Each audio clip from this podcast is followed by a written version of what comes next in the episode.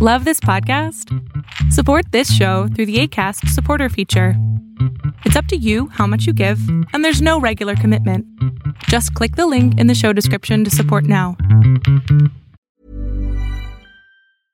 Selling a little or a lot?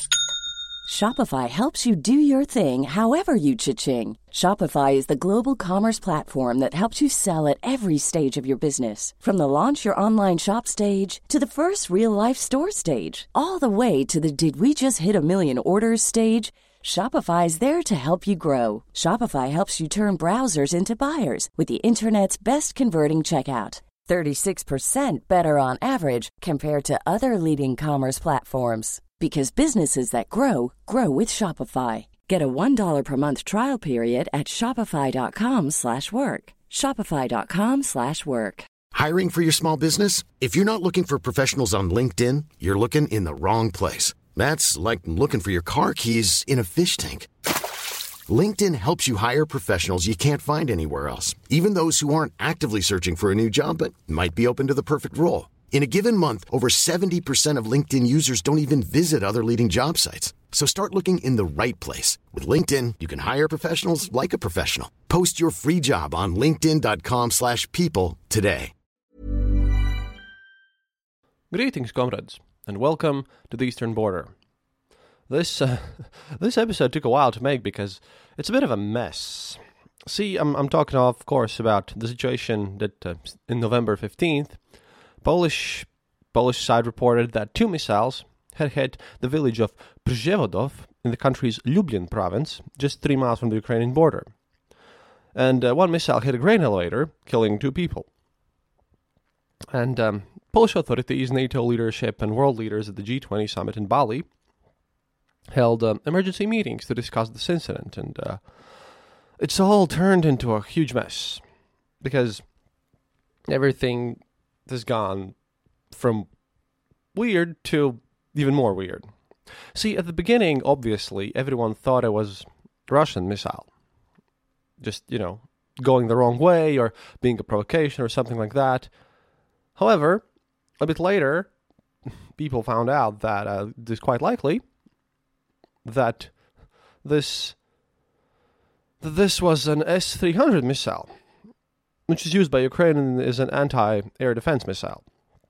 And although Russia uses these missiles to strike ground targets with modified situations, the closest target they could strike would be quite far away. I, it seems likely that um, the Russians tried to strike a uh, another complex that produces electricity uh, 35, 35 kilometers inside Ukrainian border, and that in this case, the Ukrainians launched an anti-air missile to intercept it, and you know they have these Soviet S-300s, and it's been proven at this point, seeing the wreckage of, of the whole missile site, that it's an S-300 missile, and that it apparently had missed its original target, and you know after that the missiles are supposed to exterminate themselves.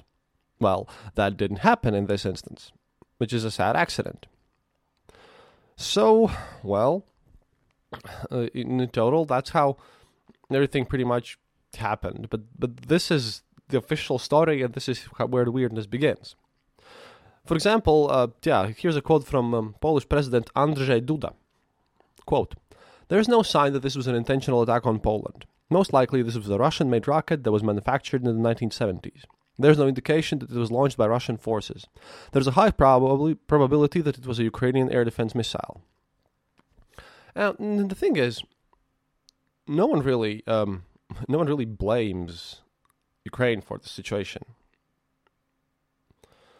The fact is that, well, people actually believe Russia in this case, understanding that this is not their missile. But uh, nonetheless, for example, German Chancellor Olaf Scholz, uh, said, uh, quote, the incident in Poland wouldn't have happened if it weren't for Russia's war against Ukraine if it weren't for missiles that are now being used to intensively shell Ukrainian infrastructure on a wide scale. UK Prime Minister uh, Rishi Sunak made a similar statement saying, quote, This is the cruel and unrelenting reality of Putin's war. As long as it goes on, it poses a threat to our security and that of our allies. So, yeah, everyone on the planet basically is saying that yeah, this is most likely an accident, an unfortunate one, but it's still Russia's fault for you know having to shoot these anti-air missiles. And uh, recently, recently we have heard some weird things because, um, yeah, Ukraine, for unknown reasons, refuses to accept it was behind Poland's missile strike, despite this whole NATO activity that uh, is not hostile to them at all. Ukraine's President Zelensky said that he had no doubt that his country was not to blame for the missile strike that you know hit the village. Zelensky said Wednesday on Ukrainian TV that his top military commanders had assured him that, quote, it was not our missile and not our missile strike, that it was the cause of Tuesday's incident, which provoked an international furor and fears that a wider conflict between NATO and Russia could erupt. Quote, I have no doubt in Tuesday's report to me personally, from the commander of the Air Force to Commander in Chief Valery Zaluzhny, that it was not our missile and not our missile strike. End quote. He reiterated calls from Kiev to provide it with access to the site of the explosion near the village of Przewodów in the south, south, southeastern Poland and just a couple of miles from the Ukrainian border, and for Ukraine to be part of a joint investigation being led by Poland and the United States. Quote, I believe that we have the right that we have the right to this. Is it possible not to announce the final conclusions until the investigation is completed? I think it is fair if someone says that this is our rocket, should we should we be in the joint investigative group? I think we should. It's it's only fair. And that's the thing. Russia obviously calls this a deliberate provocation, and Ukraine has taken this weird stance. Although no one really blames them, and I've seen the missile. It is S three hundred and conflict intelligence team, the group that I follow the most and that I respect the most in analyzing this whole war. They also claim that, um, well, that, that this is uh, this is just an error, and errors do happen. And I'm I'm quite surprised as of why Ukraine is uh, so hostile right now. Well, I can understand that the you know the mood's not very nice there, obviously because of all the shellings and everything. But um, I really don't don't get it. Then, well, of course, there was comments by uh, the United States Defense Secretary Lloyd Austin, Speaking in the news conference, Austin stated that uh, he had full confidence in Polish government's investigation into the explosion, which has suggested this, that it was an air defense missile. And he mentioned that Poland had conducted the, and the investigation in, quote, professional and deliberate manner, and the United States would not get ahead of their work. He also stated, quote, we are still gathering information, but we have seen nothing that contradicts President Duda's preliminary assessment that this explosion was most likely the result of, of a Ukrainian air defense missile that unfortunately landed in Poland. Whatever the final conclusions may be, the world knows that Russia bears ultimate responsibility for this incident. Russia launched another barrage of missiles against Ukraine, specifically intended to target Ukraine's civilian infrastructure. So, he, he also just talks about Russia's deliberate cruelty, only deepening the United States' resolve to continue to support Ukraine's, quote, bedrock right to defend itself, end quote. So, yeah, in, in this case, I think this kind of sums it up because my first edition and second edition of this was uh, a bit more panicky and uh, worrisome because I had watched a bunch of analysts uh, in Russia and on Russian YouTube talking about how, uh, you know, how NATO would have to react really have to react if this was a Russian missile. But I, I tend to believe uh, this explanation, although I, I don't understand why the Ukrainians are are taking the position that they're taking. I mean, there could be some cover-ups going on, and maybe maybe people have chosen this not to invoke some other articles. It's all a bit dubious, but um, I've seen I've seen at least some of the evidence, and uh, seems legit. But of course, we will have to take a look at, well, everything a bit later. And uh, yeah, talking about investigations, some things actually moving with the Nord Stream 2 as well. Nord Stream 2, a whole thing that exploded. Yeah, uh, explosives have been found there, and we have some footage apparently. Some investigators have some footage from um, from the pipes underground, which means the methane has has stopped stopped flowing, which is great. So sooner or later, we will hear some answers about what exploded the stuff there. And this is uh, this is kind of a part of this war. Every time you have some answers to some questions, thirty more, thirty more questions arise that uh, take her time to analyze and give answers to.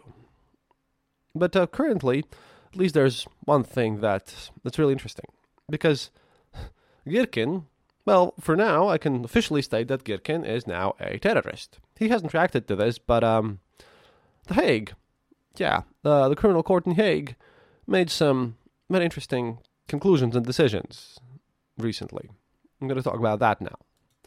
See, besides the fact that um, buddy Girkin, also known under the assumed name Strelkov, which I refuse to use because that makes him sound cooler, and um, a couple of other guys, well, you know, who were found guilty of blowing up the Malaysia Airlines MH17 flight from Amsterdam to Kuala Lumpur. Yeah, they were found guilty and um, given life sentences. In absentia, of course, because nobody nobody's there. They were found guilty of murdering 298 people on board. A fourth suspect in the case, by the way, the Russian citizen Oleg Pulatov, had been fully acquit- acquitted by the court in the absence of sufficient evidence against him. While Pulatov's lawyers were present at the trial, the other suspects were tried in absentia. The, the court took their public statements to represent their position. And uh, interestingly enough, the, the biggest part about this, because we all we all knew he was guilty, is the fact that uh, the court deliberated on the competent immunity.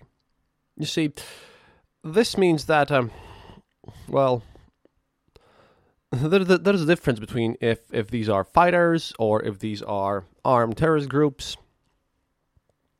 And at least the court in The Hague, the international authority in the, these matters, has stated that, quote, the court thus qualifies the Donbass conflict as an armed conflict overwhelmingly controlled by Russia, as evidenced by an ample body of recorded conversations presenting a picture of intensive contact between Russia and the self proclaimed Donetsk DNR and its armed forces, with Russia's constant, substantial support. Life is full of awesome what ifs, and some not so much, like unexpected medical costs. That's why United Healthcare provides Health Protector Guard fixed indemnity insurance plans to supplement your primary plan and help manage out of pocket costs. Learn more at uh1.com. Quality sleep is essential. That's why the Sleep Number Smart Bed is designed for your ever evolving sleep needs. Need a bed that's firmer or softer on either side? Helps you sleep at a comfortable temperature? Sleep Number smart beds let you individualize your comfort so you sleep better together. JD Power ranks Sleep Number number 1 in customer satisfaction with mattresses purchased in-store. And now, save 50% on the Sleep Number limited edition smart bed for a limited time. For JD Power 2023 award information, visit jdpower.com/awards. Only at a Sleep Number store or sleepnumber.com. This is quite interesting since every time, every time, well, someone tries to speak from the other side, you know, the pro Russian side about what has been happening all these eight years and how this has been a civil war and everything. I've been I've been telling everyone all this time that no, in 2014 Russia invaded Ukraine. They they started this. That there were no such mega separatist conflicts. That this wasn't a civil war or anything of that sort. This was Russian funded mercenaries with to have some plausible deniability entering there, and they had equipment clearly given to them by Russia. It's just like in Crimea, you know, little green men, just with bit but better escalation. Well, right now, right now, I have a great argument, which finally, finally, I can say that yes, we have enough evidence so that the International Court in Hague has finally admitted that yes, this was fully Russia's involvement in all of this, and that, well, right now, what happened in, in February 24th this year is just another phase of this whole ongoing conflict that had, well, if you think about it, really started back in 2014. And I think that's the most important thing to take away from all this situation. Because, well, everything here just kind of shows to this. The prosecution, by the way, claimed that Girkin had requested the Buk missile system delivery from Russia and that Dubinsky had been responsible for transporting it. and that the others assisted with the delivery as well as systems returned back to Russia following the downing of the plane. The Buk came from Russia, the, the Buk that shot the plane down, from Russia on that night of July 7, 16 to 17, 2014. And quote, the suspects wanted the Buk, requested it, and received it. And and this is the whole idea. The fact that it was Russia's delivery of the missile system that caused this whole stuff. They still don't know exactly who gave the order and everything. They just know who acquired the Buk. And seeing as Girkin takes great pride in his actions there, I have very little doubt that uh, that everything there is kind of kind of true. And all the time, you know, Russia has been denying this whole evaluation. They've they've even get got some uh, Spanish so-called experts to testify on this matter, but at least at least this part now is kind of closed. So, so yeah. And like I said, not like Girkin is gonna serve a life sentence. Well, unless he's captured, but he's way more likely to get killed, which isn't a bad solution in the end, because you know he's been pretty useless to me since since he went up to the front lines, and we don't know anything about his exploits. I'm trying to find out, by the way, because I think that could be interesting for all of us, for all of us Girkin and Pals podcast listeners, to check on uh, his status and anything. But I really hope that he, that someday, rots on, rots in a prison cell by this by this sentence, you know. So that's the interesting statement. If someone again states that uh, this whole situation had is was just a civil war and and the separatists were innocent, no. Now now we have a court statement and now we have evidence. And finally, oh yeah, because the front line, well, Russia isn't moving anywhere. They're they're attacking Bakhmut, moving about 100 to 200 meters per day, as Prigozhin says. And I think Bakhmut is just there because Putin needs to present something as a victory. I don't see great strategic value of attacking that town.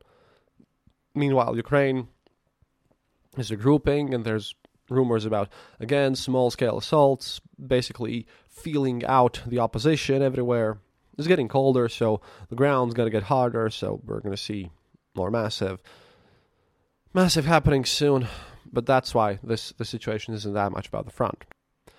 Yeah, but um, in general, there were two incidents that happened that um, got my attention since well, both of them kind of show some, some points about the situation. Remember, a while ago I mentioned that the Russian side has been taking down boats, blowing them up, and um, and smashing them so that the Ukrainian side can't can't use them. And that's in the river of Dnieper when they left Kherson and all that whatnot. Apparently, we have some documented incidents about friendly fire when the last troops who were leaving decided to blow up their boat but on the other side, a bit further on, some guys decided that hey, they uh, someone's firing and someone's using that boat, so they started firing at them. Well, we got the video of it at, at, the, at the end, so it's not as terrible. Probably those guys survived, but hey, who knows? And finally, about the mobilization in Russia, and how, once again, you should not ever believe anything that Mr. Putin says. You see, recently Putin very blatantly, very openly, with Shoigu intact and everything, very officially stated that uh, the mobilization is over. Yet, again, at the same time, there was no ukaz, direct order, from Putin about how this whole thing is over. The thing is, I told you a couple of episodes ago that if there is no official order, there's no documentation to close it, it probably isn't over, and we'll see more waves of it happening very soon. And again, we have more court evidence. I guess I guess we're, this episode is all about court evidence, isn't it?